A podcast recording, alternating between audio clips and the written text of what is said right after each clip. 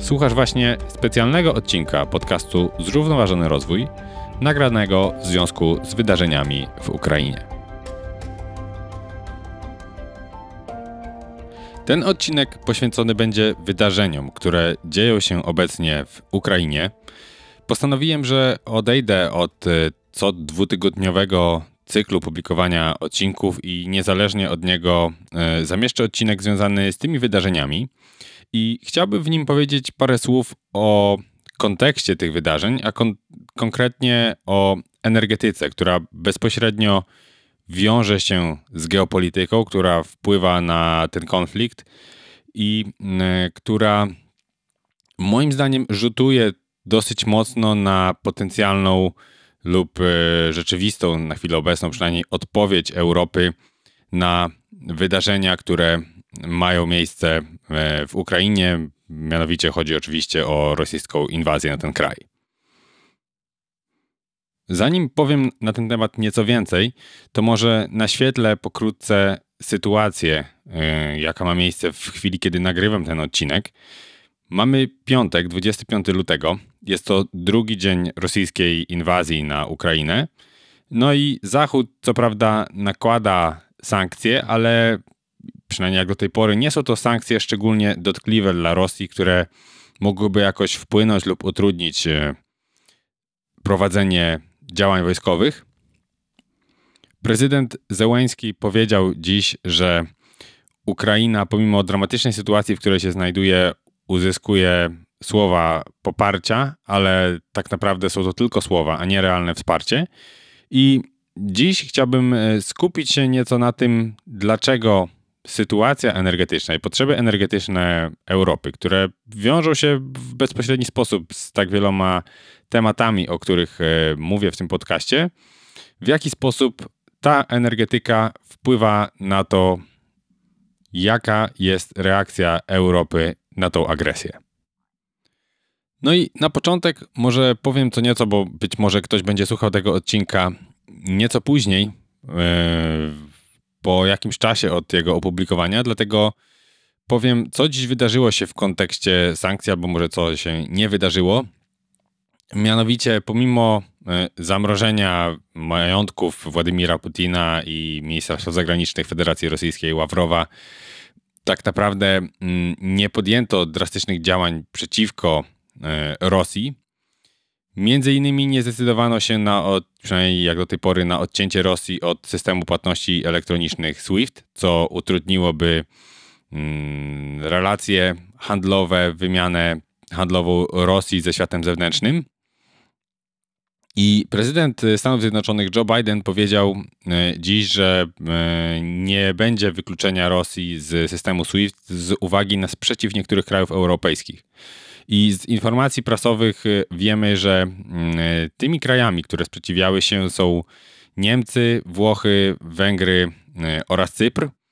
Kanclerz Niemiec Scholz powiedział, że powinniśmy sobie tą opcję zostawić na później, co jest trochę absurdalne, biorąc pod uwagę, że w tym momencie mamy do czynienia z agresją na pełną skalę ze strony Federacji Rosyjskiej na Ukrainę. Więc e, nie wiem o jakim później e, mówi Scholz i czemu by to miało służyć.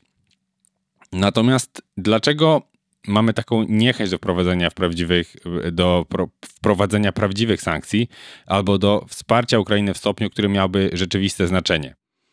No, w przypadku e, Węgier i Cypru, no to tutaj mamy całkiem bliskie relacje tych krajów z Rosją.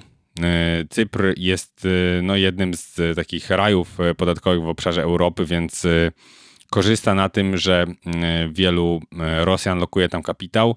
Jeżeli chodzi o Węgry, to oczywiście znane są bliskie relacje premiera Węgier Viktora Orbana z, z Putinem, z Rosją i obecność gospodarcza Rosji na Węgrzech. Natomiast myślę, że ciekawszy jest przypadek Niemiec i Włoch, e, aż w szczególności Niemiec, dlaczego e, te kraje są tak niechętne do e, wsparcia Ukrainy lub do nałożenia rzeczywistych, rzeczywiście bolesnych sankcji na Rosję. I przyczyną oczywiście jest uzależnienie od importu surowców, szczególnie gazu ziemnego, z Rosji. W przypadku Włoch około 46% wykorzystywanego tam e, gazu ziemnego pochodzi, jest importowana z Rosji. Włosi, ich gospodarka jest dosyć mocno zależna od wykorzystania gazu ziemnego.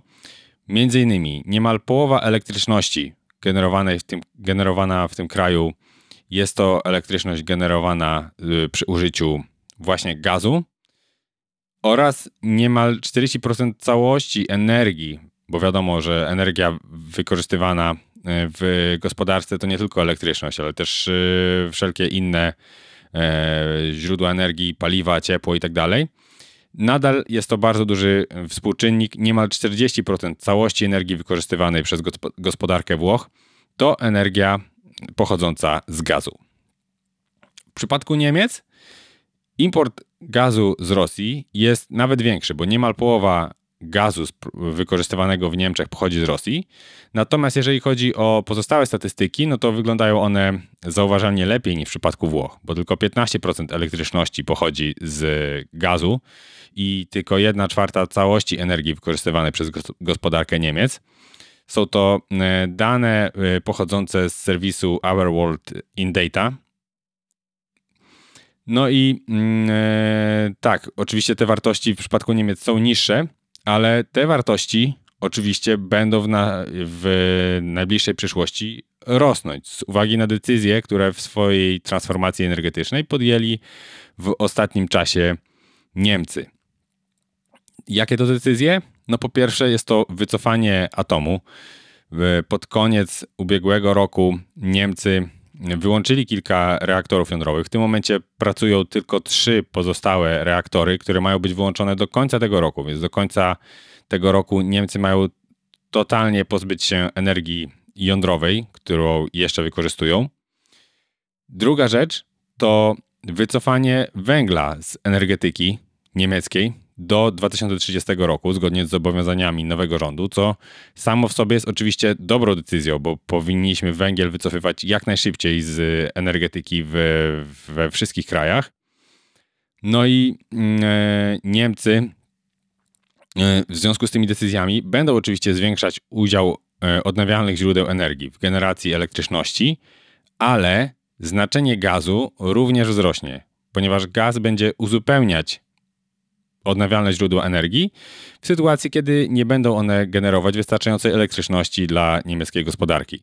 Czyli w sytuacji, kiedy na przykład y, będzie zima i dni będą krótkie, więc y, generacja energii z y, fotowoltaiki będzie niska, oraz w przypadku, kiedy pogoda nie będzie sprzyjać generacji z, ze źródeł z turbin wiatrowych. W takiej sytuacji e, nie będzie wystarczającej e, energii z, mm, ze źródeł odnawialnych, więc gaz będzie stanowił uzupełnienie, więc będzie tak naprawdę kluczowym paliwem w gospodarce e, niemieckiej, który w sytuacji niesprzyjających warunków pogodowych będzie tak naprawdę takim kluczowym paliwem. Jak to porównać na przykład do Polski, te wartości, o których mówiłem dla Niemiec czy dla Włoch? No Polska też całkiem sporo gazu sprowadza z Rosji, bo jest to około 40%. E, to są dane, e, które pochodzą z serwisu Statista. E, natomiast to w tym momencie również dane y, z, tak jak w przypadku Niemiec czy Włoch z serwisu Our World in Data, tylko 17% energii wykorzystywanej w naszej gospodarce to energia pochodząca z gazu, a jeżeli chodzi o, elek o elektryczność, no to tutaj wskaźnik jest jeszcze mniejszy, bo tylko 10%, więc y, ten gaz, chociaż jest istotny dla y, Polski, to nie jest to takie istotne jak dla niektórych innych gospodarek europejskich.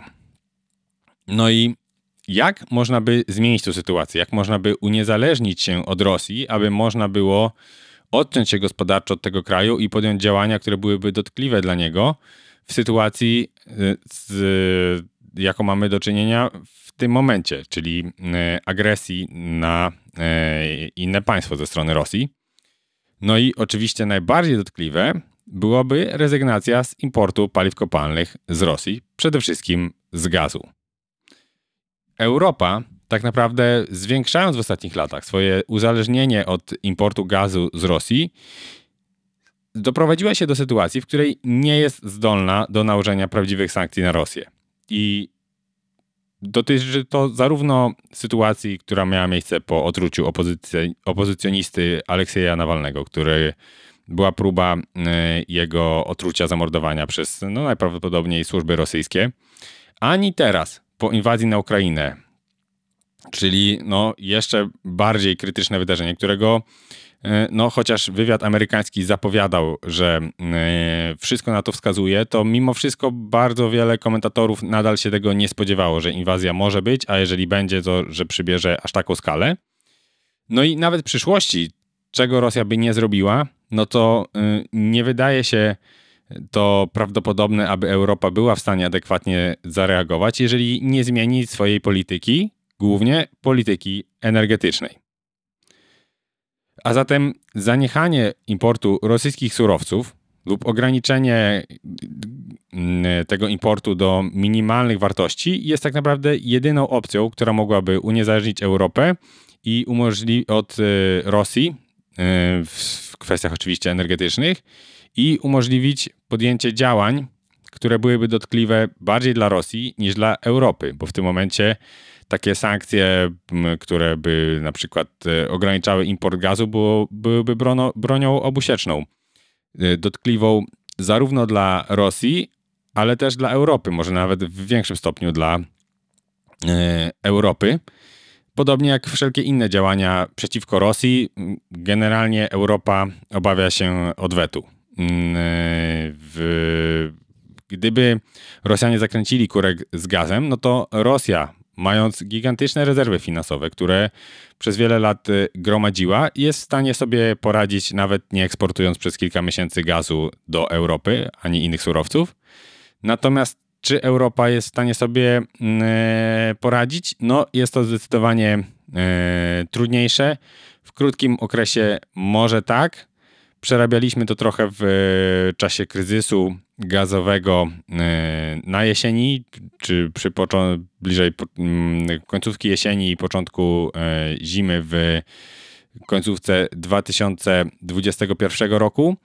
Natomiast no, byłoby to e, bardzo dotkliwe dla Europy i gdyby ta sytuacja wtedy, co prawda, ograniczonego importu, e, ograniczonego dostępu do e, paliwa gazowego, jeżeli by w ogóle ten import z Rosji został odcięty, no to byłoby to bardzo bolesne dla krajów europejskich, zwłaszcza takich mocno uzależnionych od E, rosyjskiego gazu, jak na przykład e, wspomniane Włochy, czy zwłaszcza e, Niemcy, których uzależnienie ze względu na czynniki, o których przed chwilą wspomniałem, będzie się zwiększać. No i jak można by to zrobić? W jaki sposób można by odciąć się od e, importu paliw kopalnych z Rosji? Niemcy, tak jak wspomniałem, w swojej transformacji energetycznej stawiają na odnawialne źródła energii, natomiast scenariusz 100% OZE, czyli 100% generacji prądu ze źródeł odnawialnych, to nie jest realistyczne rozwiązanie w dającym się przewidzieć czasie. A na pewno nie do 2030, do kiedy Niemcy planują wycofać węgiel ze swojej energetyki. Problemem jest trudność zmagazynowania wystarczającej ilości energii w sytuacji, gdy nie wieje i nie świeci, gdy nie ma wystarczającej ilości wiatru dla turbin wiatrowych oraz gdy słońca jest jak na lekarstwo. I w sytuacji, gdyby nie spalać paliw kopalnych, a gdyby mm, dysponować tylko prądem ze źródeł odnawialnych, groziłyby nam po prostu blackouty, czyli ograniczenia w dostępie do prądu. Natomiast w chwili obecnej bardzo wiele różnych sektorów i stref naszego życia jest uzależnionych od prądu. Na przykład E, szpitale potrzebują prądu do e, ratowania zdrowia czy życia swoich pacjentów. Sklepy potrzebują e, prądu do obsługi kas, do obsługi płatności elektronicznych, płatności bezgotówkowych. transport publiczny, który jest w coraz większym stopniu zelektryfikowany i będzie elektryfikowany w jeszcze większym stopniu, również potrzebuje do tego elektryczności, więc blackouty groziłyby nam paraliżem bardzo wielu stref naszego życia. Nie sposób sobie wyobrazić wystarczającej ilości baterii, która będzie w stanie zgromadzić tą energię. Tak naprawdę najlepszą, najczęściej wykorzystywaną na chwilę obecną metodą gromadzenia energii są elektrownie szczytowo-pompowe, których mamy jeden zbiornik wody wyżej i drugi niżej i w momencie, kiedy prądu jest dużo, jest tani, pompujemy go do górnego zbiornika, a następnie, kiedy prąd jest nam e, potrzebny, spuszczamy wodę z górnego zbiornika do dolnego i e, generujemy w ten sposób prąd. Natomiast jest to rozwiązanie, które wymaga odpowiedniego ukształtowania terenu i tak naprawdę istotne ilości energii jesteśmy w stanie w ten sposób zgromadzić tylko w krajach, które mają, e, są krajami górzystymi albo są po prostu e, mają ukształtowanie terenu takie, że e, tych e, zbiorników wodnych albo rzek płynących w, z dużej wysokości jest po prostu wiele, a na przykład Niemcy do takich krajów nie należą. Wiele osób wyobraża sobie wodór jako takie paliwo, które mogłoby nam zgromadzić i przechować energię na czas, kiedy byśmy jej potrzebowali. Natomiast no, kwestia wodoru to jest e, w ogóle temat rzeka i temat e, na osobny odcinek, który na pewno w tym e, podcaście się pojawi, odcinek w pełni poświęcony wodorowi. Natomiast trzeba przyznać, że wiele technologii, które są tutaj wymagane, to są jeszcze mm, pieśń przyszłości i to dosyć odległej. Na pewno nie w ciągu najbliższych 10 lat to jest jakby wykluczone, aby było to wykonalne E, przestawienie gospodarki w, mm, na przykład w Niemczech do 2030, kiedy chcą wycofać e, węgiel z energetyki na mm, e, wodór, po prostu te technologie, które są potrzebne, nie są wystarczająco do, dojrzałe, aby już za kilka lat zapewnić taki energetyczny backup dla gospodarek. Natomiast co możemy zrobić? Możemy postawić na energetykę jądrową jako uzupełnienie odnawialnych źródeł energii. I oczywiście energia jądrowa, tak jak każde źródło energii, ma swoje minusy. Wspominałem o tym w piątym odcinku podcastu. Natomiast na chwilę obecną połączenie y, atom plus odnawialne źródła energii, no to to jest połączenie najlepsze z możliwych, jeżeli chodzi o te technologie, którymi dysponujemy. Przykładem kraju, który stwierdził, że jest zbyt zależny od dostaw surowców energetycznych z zewnątrz, spoza swoich granic i który postawił na program energetyki jądrowej jest Francja. Po kryzysie naftowym lat 70. zdecydowała się na y, uruchomienie programu energetyki jądrowej i konsekwentnie rozbudowywała swój mm, zestaw reaktorów jądrowych, swoją, swoje moce w energetyce jądrowej i do końcówki lat 80., e, początku lat 90. osiągnęła poziom, który do dziś utrzymuje się na bardzo wysokim udziale e, atomów w energetyce. Mniej więcej 3 czwarte francuskiego prądu pochodzi e, w tym momencie atomu. No i owszem, można by mieć zastrzeżenia, że budowa takich e, reaktorów jest e, dosyć długa i no, zajmuje sporo lat. budowa e, reaktora o jedne, mocy 1 gigawatu, który, o czym mówiłem też w odcinku poświęconym w pełni atomie, to jest czas około 7 lat, nie licząc jakichś prac przygotowawczych i tak dalej. Natomiast jest to technologia, w której możemy być pewni efektów. Wiemy, że technologia jest, że istnieje, że sprawdza się, chociażby w takich krajach jak właśnie Francja. A mm, fakt, że budowy tak często mm, mają opóźnienia i przeciągają się, wynika w pewnym sensie z tego, że każdy projekt jest unikatowy, bo nie ma zbyt wiele projektów y, budowy elektrowni jądrowych w tym momencie realizowanych.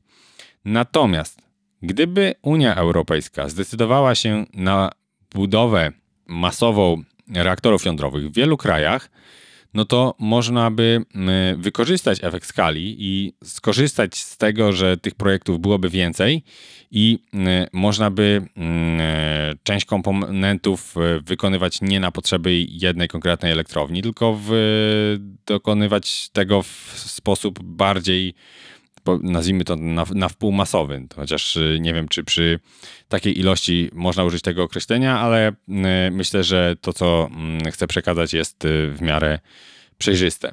No i druga rzecz jest taka, że w tym momencie mamy w Europie elektrownie jądrowe, które nie są wykorzystywane, a są to elektrownie w Niemczech, które zostały wyłączone Najpierw po mm, reakcji na mm, katastrofę w Fukushimie, o czym też mówiłem w piątym odcinku e, podcastu, a następnie w kolejnych latach, mm, e, między innymi właśnie pod koniec e, ubiegłego roku Niemcy wyłączyli kilka reaktorów jądrowych, które funkcjonowały do tamtego czasu.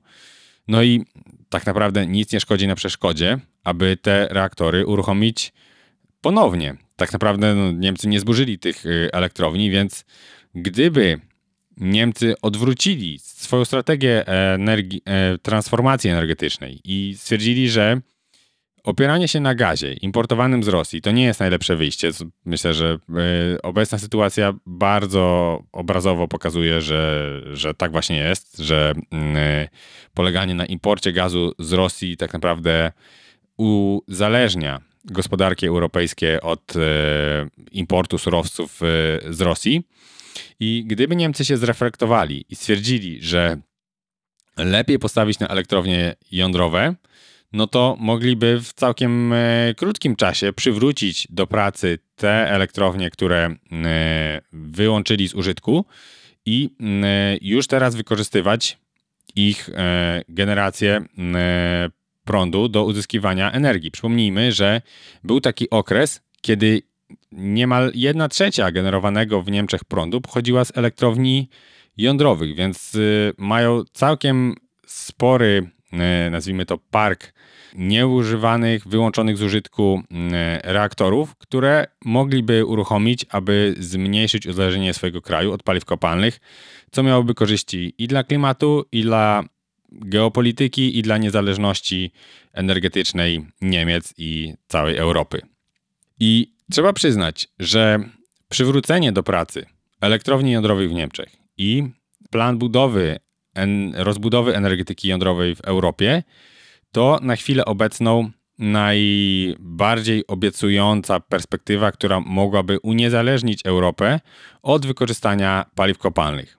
Korzyści byłyby i dla zmniejszenia emisji w Europie, i dla uniezależnienia Unii Europejskiej od takiego agresywnego kraju, jakim jest Rosja. Bo trzeba przyznać, że dzisiejszy świat jest bardzo niestabilny i myślę, że ostatnie dni pokazują to bardzo dobitnie. Więc może być tak, że czekanie na nowe technologie, rozwijanie nowych technologii Chociaż no, powinniśmy o to dbać i to inwestować, ponieważ y, mogą w, pewnym, w pewnych aspektach okazać się bardzo pomocne albo i niezbędne. Więc powinniśmy w nie inwestować, ale powinniśmy już teraz korzystać ze wszystkiego, co mamy dostępne w tym momencie.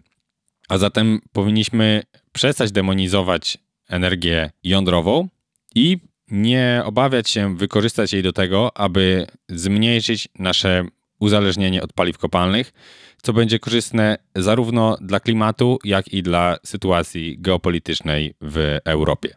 Czy ta sytuacja rodzi jakieś wnioski dla Polski? No, z pewnością tyle, że powinniśmy realizować dalej nasz e, program energetyki jądrowej.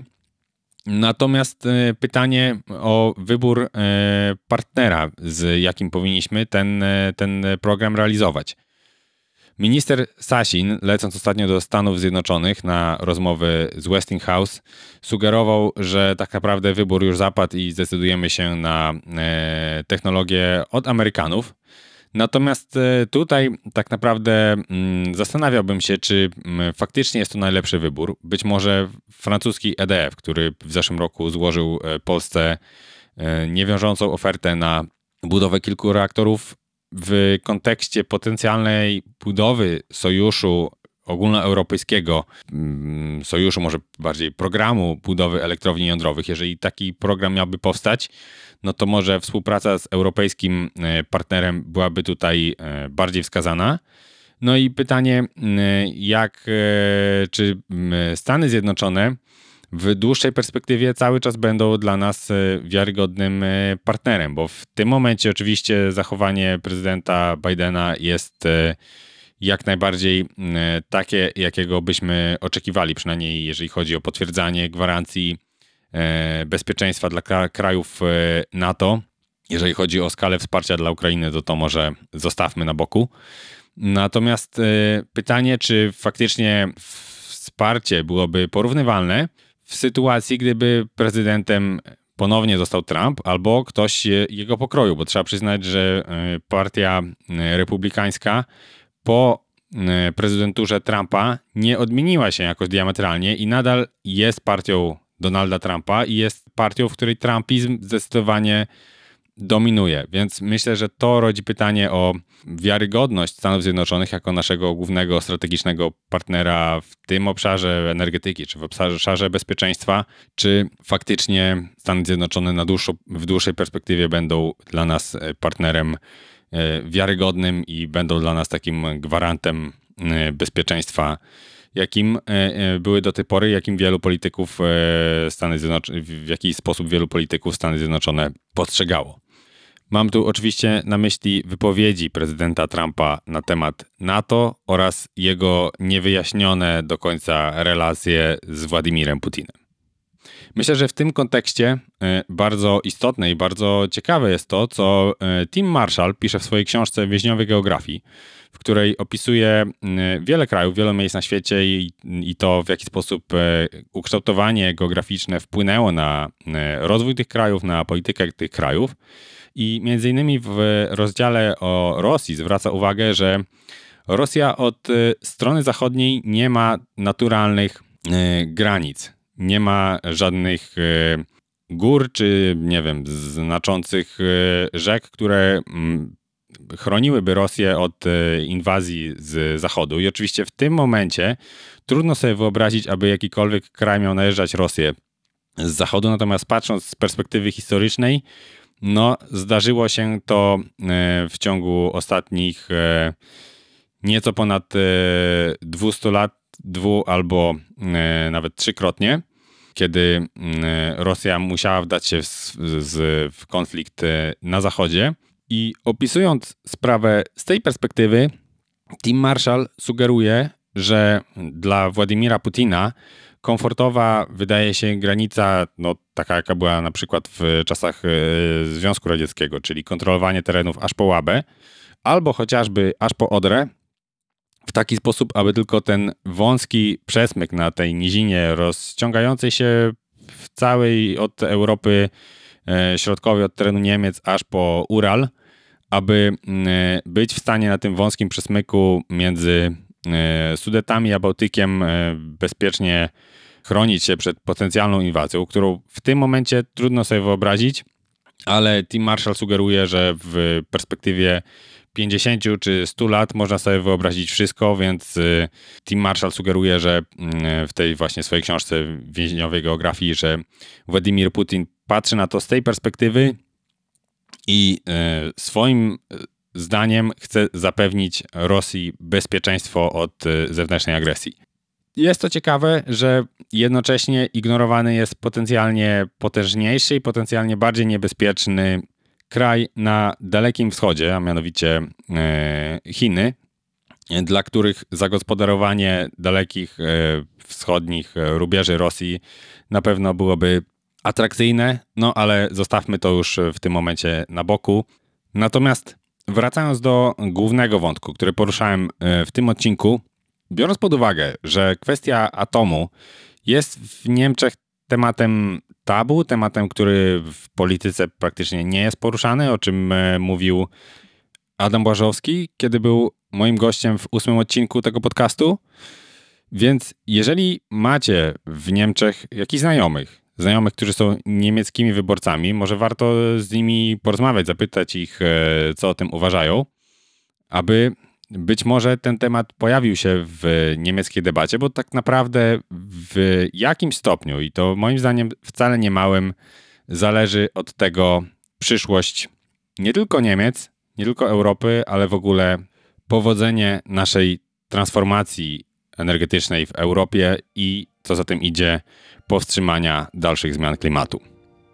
I na dziś to już tyle. Zostawiam Was z tymi przemyśleniami, a sam łączę się w myślach z, ze wszystkimi mieszkańcami Ukrainy w tych trudnych dla nich chwilach. Do usłyszenia w kolejnym odcinku. Trzymajcie się.